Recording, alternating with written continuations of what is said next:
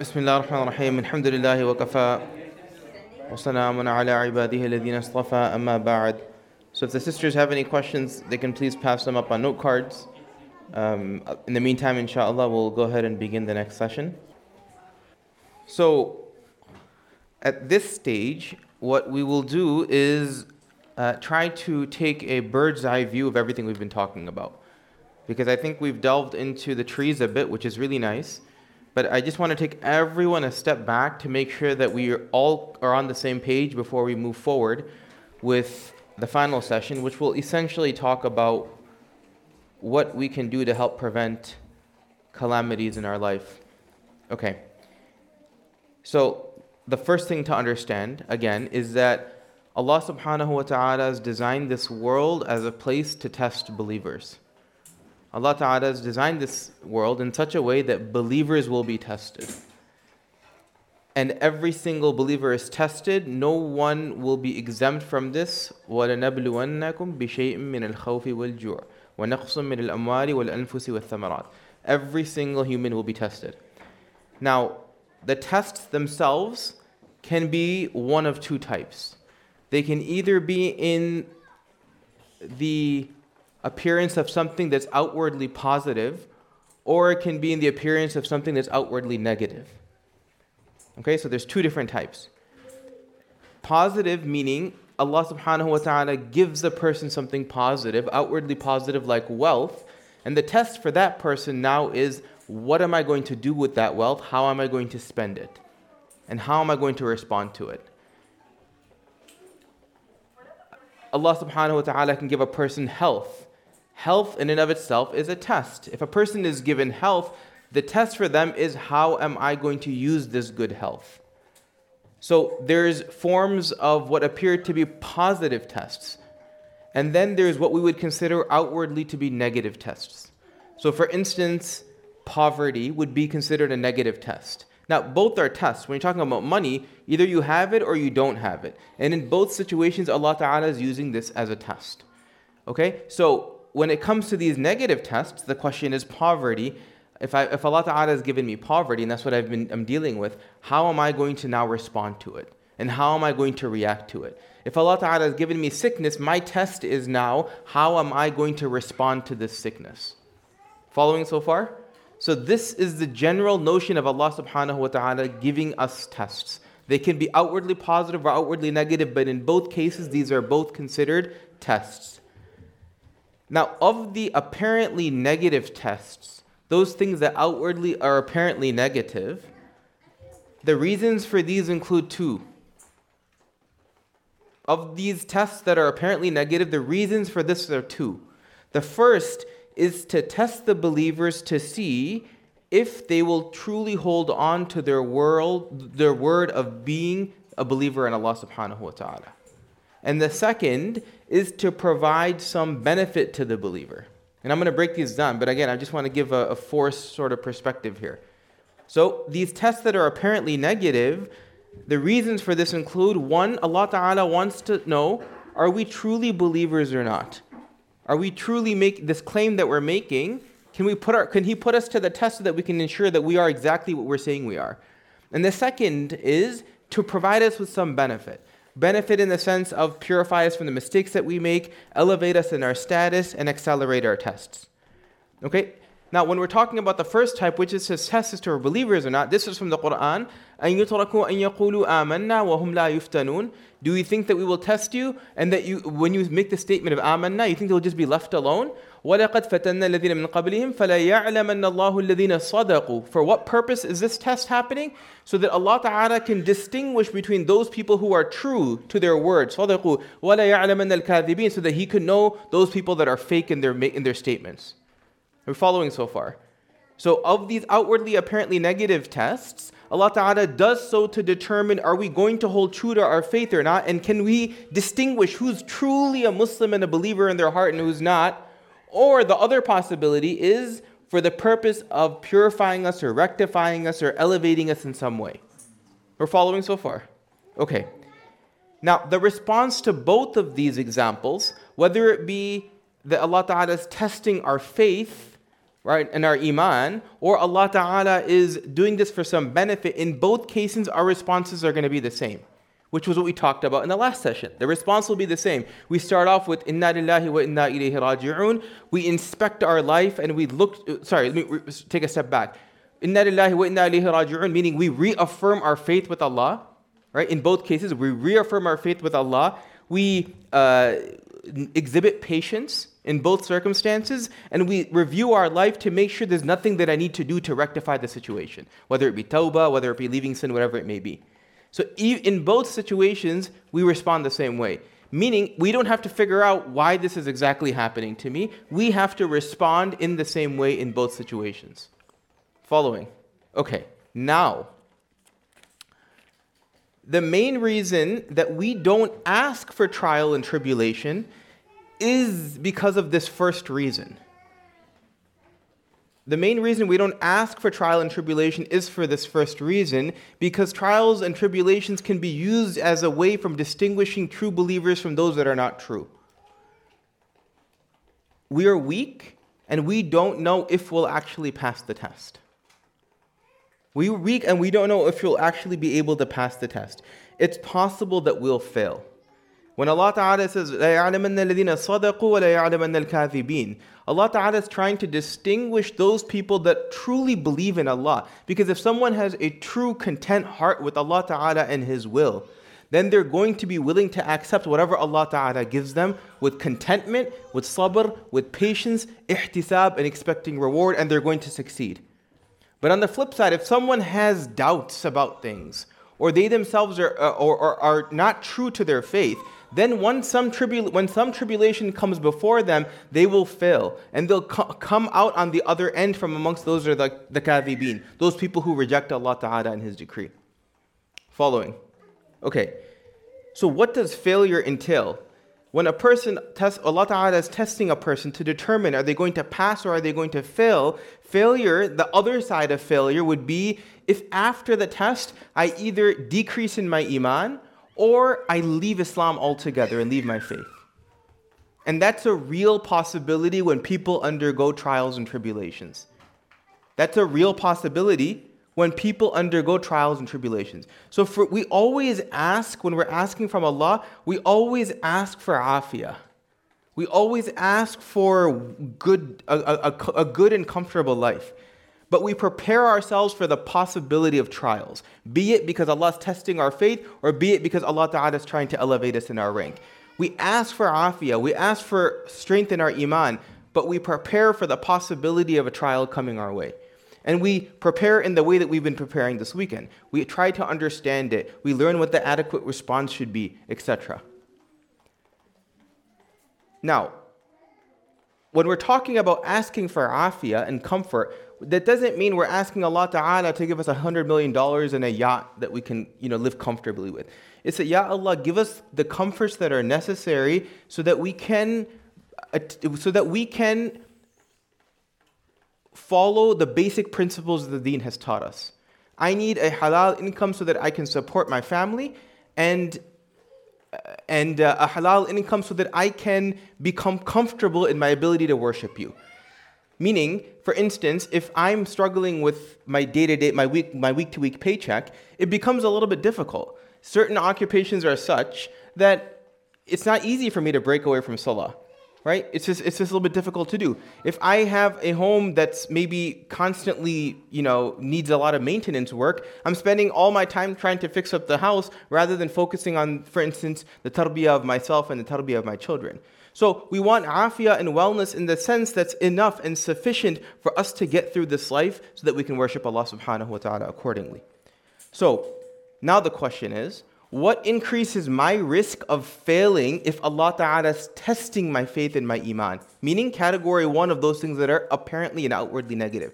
What increases my chances of failure? Meaning my chance of losing my iman from this completely or there being some detriment in my iman. What is it? So the first thing to understand is that when a person loses iman, loses their faith, it, it's not something that happens overnight. This, it's not something that happens overnight. There's always some pre-morbid conditions that predispose a person toward losing their iman.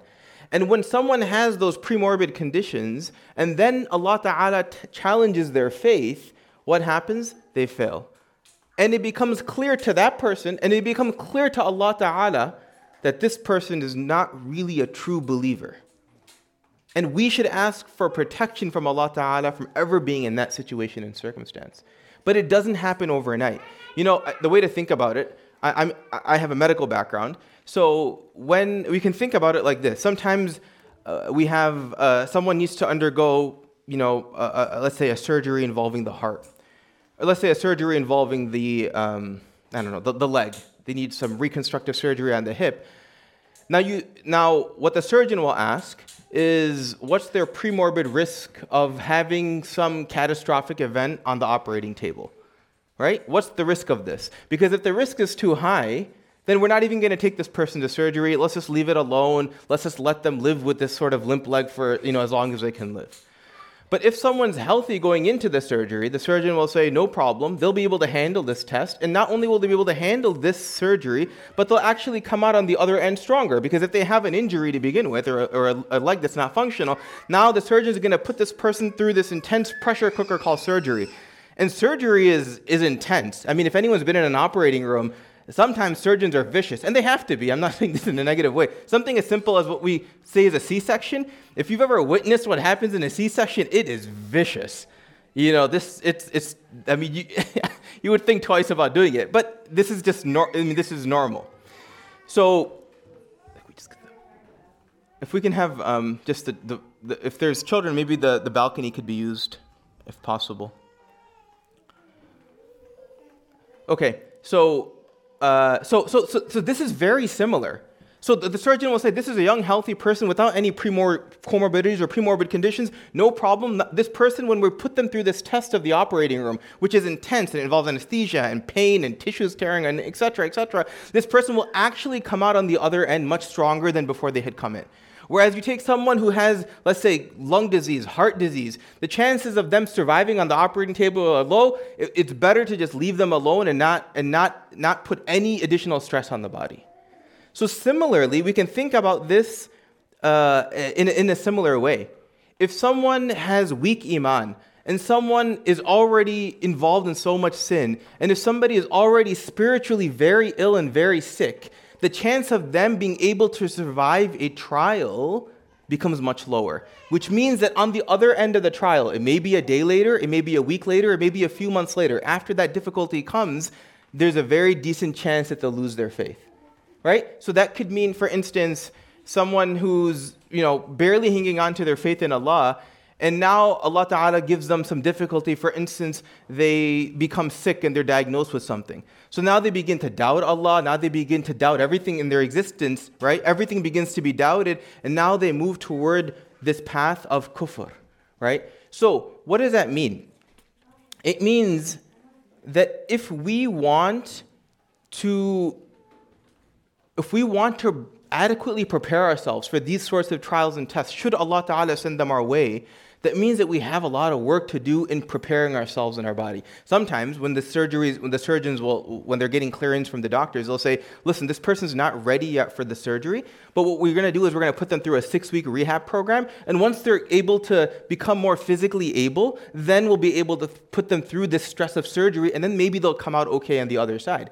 Similarly, for us, before Allah Ta'ala gives us a trial and a tribulation, if we prepare our hearts in such a way that we strengthen our iman, in such a way that we solidify our deen, in such a way that we uh, that we that we reaffirm our faith with Allah, our, our, our salah is, is, is grounded firmly. And the foundation of all of these basic tenets in deen are firmly grounded, then the chances of, of, of us failing a test become much lower. The chances of us failing a test become much lower. Now, this is relevant in particular in this day and age because so many people, so many people in this day and age, they experience some difficulty and calamity, and that becomes the mechanism by which they lose their iman altogether. That becomes a mechanism by which they lose their iman altogether. Some difficulty befalls them, they become ill, and now they begin to question, but if Allah is so merciful, or let's say God is so merciful, then and if a God loves me so much, what kind of loving God would put me through this difficulty?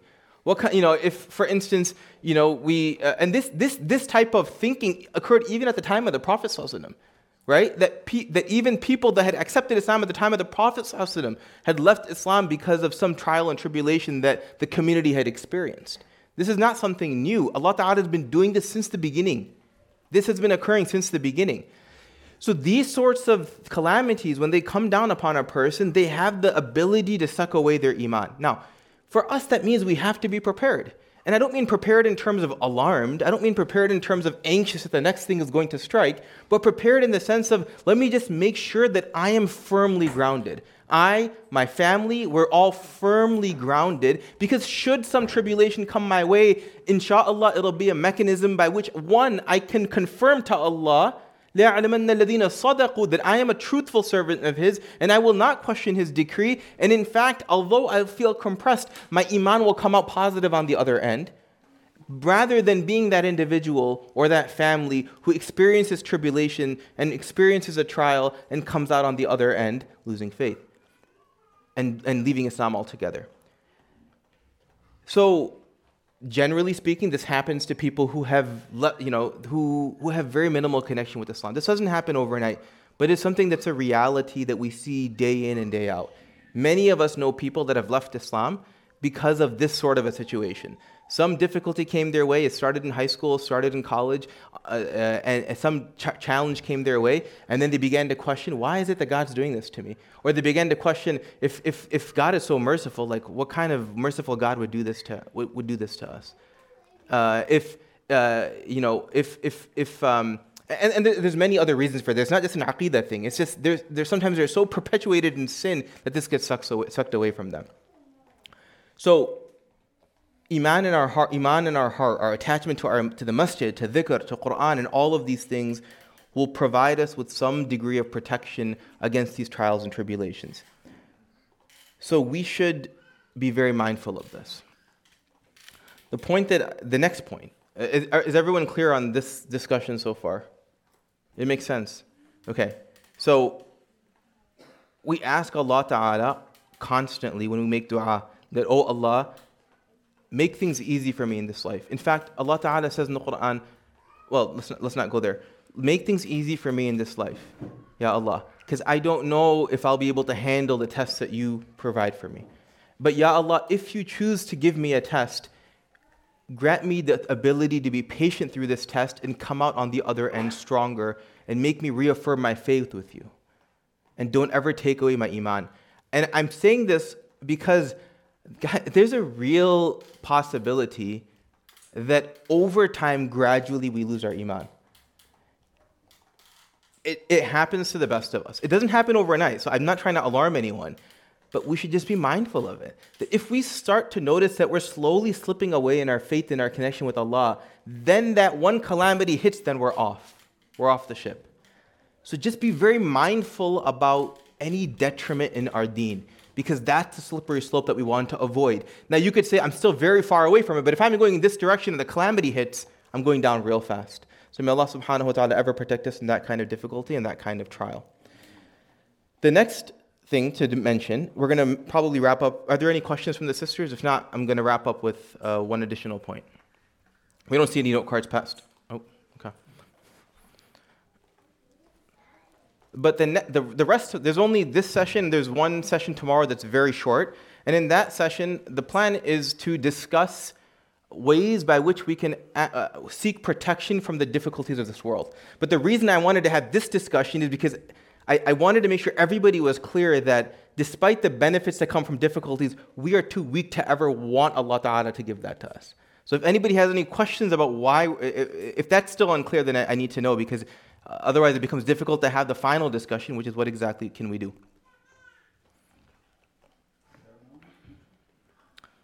Okay. Um, I don't fully understand this question. We're going to send this note card back and then ask for clarification. Okay. Now, the, the question, now the next thing, which is what are the things that we can do that we've learned from the Sunnah of the Prophet and from the Quran that can help protect us from difficulties and calamities? There's a few things, there's three or four things, and I'm just going to mention one of them today.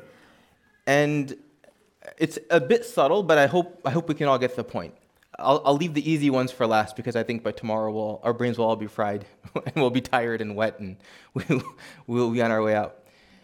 Allah Ta'ala says in the Quran, لا يكلف الله نفسا إلا وسعها. That Allah Ta'ala will not give or burden anyone more than they can handle. This is the first time I think we've mentioned this. Uh, يكلف, كلف يكلف, taklif, it gives the meaning of creating burden or putting responsibility on someone, putting a burden on someone or some challenge on someone. Allah Ta'ala says, لا يكلف الله نفسا إلا وسعها. That a person will never be burdened more than they can carry on their shoulders. It's just not possible. It is not possible that Allah Ta'ala will ever burden anyone more than they can handle. So the first question, the, so the, the question then is, um, so the, the first thing we learn from this is that every human being needs to carry some degree of burden. Right? Every single human needs to carry some degree of burden. Now, that burden we can either place on our own shoulders or we can wait for that to be placed onto us. Right?